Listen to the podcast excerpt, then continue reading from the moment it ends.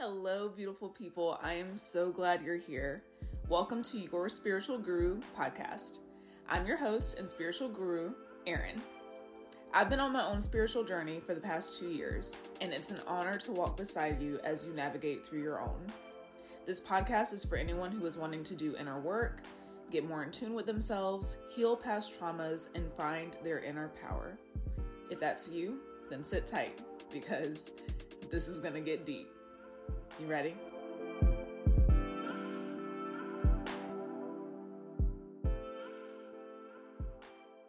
Hello, everyone. Welcome back to your Spiritual Guru podcast. Uh, I am recording this the day before it's supposed to drop yet again because the week has just gotten away from me, but I am doing it nonetheless. You will be getting your episode on Friday. Thank God it's Friday. Um, my cats are not making a guest appearance uh, this time. I booted them out of the room um, because they were fighting and being bad. So I knew they weren't going to be quiet. So this week, I want to talk about something that I feel like is going to resonate with a lot of people and something that maybe you hear mentioned a lot, but I don't really think a lot of people have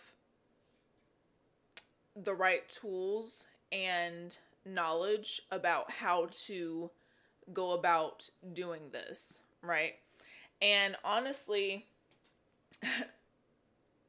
more, than anything, this is probably gonna gonna end up being like me talking to myself, like through you vicariously, um, because very very soon there's going to i'm going to enter a time in my life or a season in my life where i'm going to have to really implement these things and focus on myself.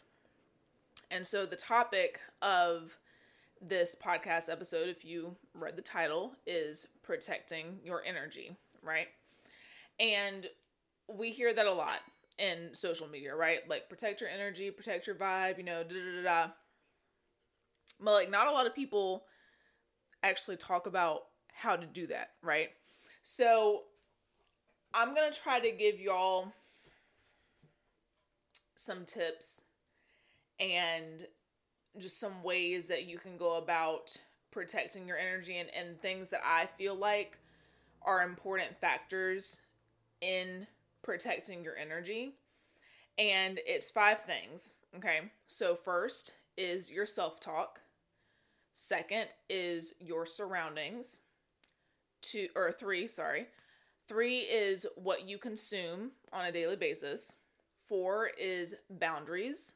And five is personal practices. Okay. So, with self talk, these these five things are kind of gonna go full circle because I I wanted to start with self, right? That's that's if you've stayed with me up until now, you know that's where everything starts with me. Everything starts from yourself because that is what you can control, right? So, we're starting with ourselves and we're kind of like going full circle and coming back around to personal practices and kind of, you know, making that full circle. But self talk, okay. So, when I think of self talk, or what I think some people might picture when I say self talk is like affirmations, right? And affirmations are amazing. Don't get me wrong. I'm a big advocate for aff- affirmations. But when I'm talking about self talk, okay, I'm talking about that little voice in your head, that little voice when you look in the mirror at yourself and you say, "Oh, I look so fat," or "Oh, I wish my face didn't look like this." Well, that was harsh. I wish my face didn't look like this. I wish I didn't have wrinkles there. I wish I didn't have cellulite there. I wish, you know, I was taller. I wish I had bigger boobs. I wish I had a bigger butt. You know, whatever you might say to yourself. Or going through your your daily life that little voice if you make a mistake oh my god i'm so stupid oh why didn't i do better oh god like You know what I'm talking about? I know you know what I'm talking about. So, protecting your energy also, in my opinion, often includes protecting it from yourself. Okay? Because sometimes we can be our worst enemy. Okay? And so, in those moments where you want to criticize something about yourself, I want you to consciously, this is not going to happen overnight. I'm going to let you know that now and make that disclaimer. This is not an overnight thing. This is something that you are going to have to practice at. You can add this to your personal practices that we will discuss at the end of this podcast. I want you to practice giving yourself grace. And I want you to find more positive things to say in those moments. So when you because we're we, we all have insecurities. We all have moments of maybe not being our best self, right? We're human, we're imperfect. We we're we're not, you know, we're all going to have things that we have to work on. But how we treat ourselves in those moments matters. That's what makes the difference. So when you look at yourself and maybe you see something that you don't like, I want you to pick out something about yourself that you do like and focus on that. Or you can, what's the word I'm looking for? You can defend something about yourself that you don't like. For instance, I'm going to give a personal example. I am not thrilled with my like pooch I guess you could call, you know, women who are listening, y'all know what I'm talking about. You know, the pooch at the bottom of your stomach. But when I look at that in the mirror, and my first instinct is to criticize myself about it, instead I say, I made a human being. I gave birth. I'm a mom. That's fucking awesome. That's incredible, right? And so that is a sign of life and strength, you know? Rewrite the narrative, rewrite the story. And as you're going through your daily life, you know, if you make a mistake, if you do something that you know was maybe not your best self, instead of saying, oh my God, I'm so stupid, why did I do that? Maybe try saying, I'll do better next time. I made a mistake, and that's okay. I will learn from it. You see the difference? Okay. So, self talk. Very important. Next is your surroundings. Okay. Have you ever noticed that when your home or your car or your bedroom or your office desk or wherever you spend a lot of time, whenever it's cluttered or messy, you feel more anxious, right? Y'all know what I'm talking about. A clear space equals a clear mind, equals a clean aura, clean energy around you. And it's almost like clearing out old energy and opening up room for newer, better energy, right?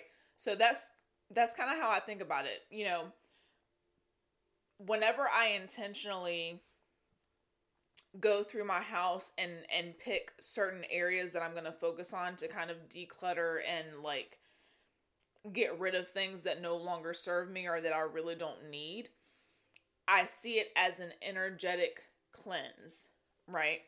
I see it as an energy shift. You know, what you put out is what you get back. And if you know, and even as something as simple as cleaning out your closet or cleaning out your drawers and getting rid of clothes or shoes or whatever that you might not wear or use anymore that's saying or that's that's telling the universe i am ready and open for more. I am open and ready for newer and better right? But it just doesn't have it doesn't have to be just your physical surroundings right as an example i went through an energetic cleanse on my Facebook, right? I went and unfollowed and unfriended, I think, over 200 people uh, a few days ago. And you know what? It felt fucking awesome. That brings me to my third point what you consume. Okay, so I made a TikTok about this if y'all follow me on TikTok. And basically my the point of this TikTok was to say just because you know someone personally, like in person, maybe you went to high school with them, maybe you went to college with them, maybe you work with them, maybe they're a friend of a friend, you don't have to add them on social media. Y'all know that, right? You don't have to add people or follow people, okay? Just throwing that out there. And so, my point with that was even if you know someone personally, like in the real world or friend of a friend or however you know this person, sometimes who people are in person is not who they are online, right? Because in person, sometimes you can get very shallow, a very shallow representation of what who somebody is, right? They can be an acquaintance or you may not really know a lot about them, but some people are very vocal on social media. Some people only post their highlight reels on social media. And so you have to be really careful about who you follow and who you allow to take up space and what you consume because it could end up making you feel like you're not doing enough it could make you feel insecure. It could be triggering to you. It could be all sorts of a number of things, right? And there's nothing wrong with that. There's nothing wrong with saying, hey, what you post does not align with me, or what you post triggers me, or what you post makes me mad, or what you post makes me feel bad about myself, you know? Is is not necessarily something that you have to change about yourself. I mean, yes, that could be a sign that you need to do some inner work and figure out what about that makes you feel bad about yourself, what about that makes you mad, what you know, all of those things. But you don't have to continue to consume that content as you're figuring that out. You with me? Okay.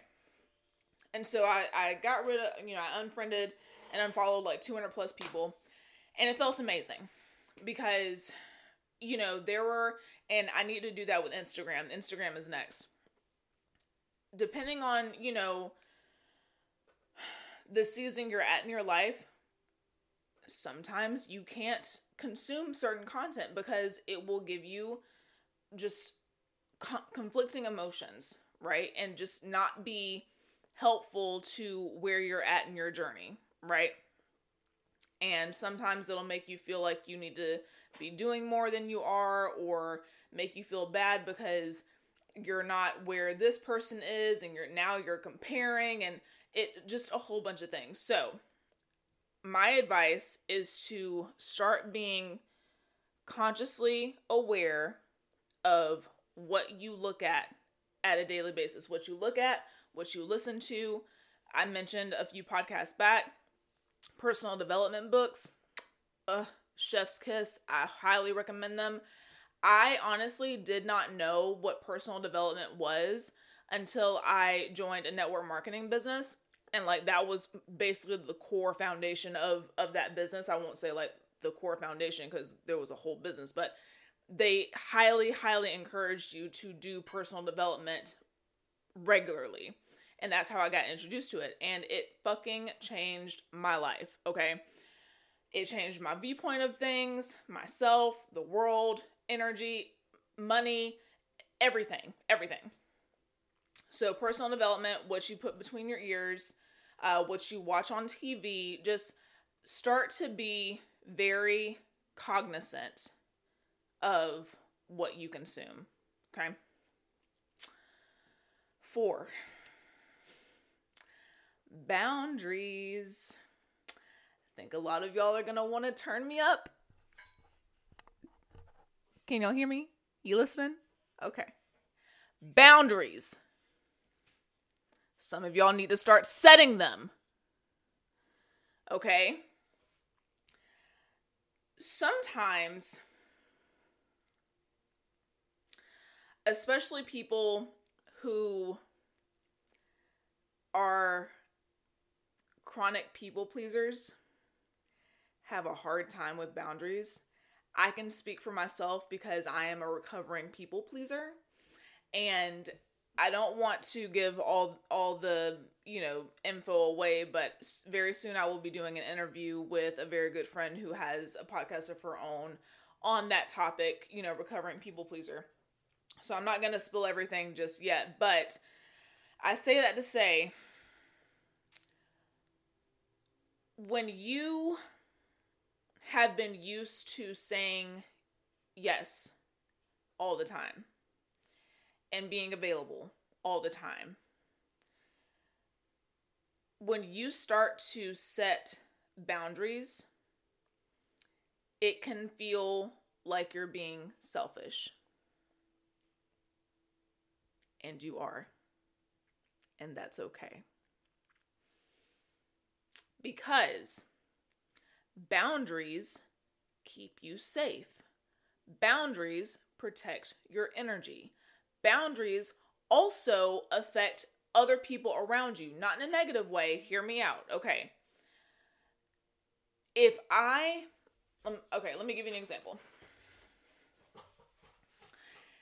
If I agree to, I don't know, uh, work a second job outside of my 24 hour shift job that I already work, you know maybe i maybe i volunteer to work on my off days you know during the day while my daughter's in daycare.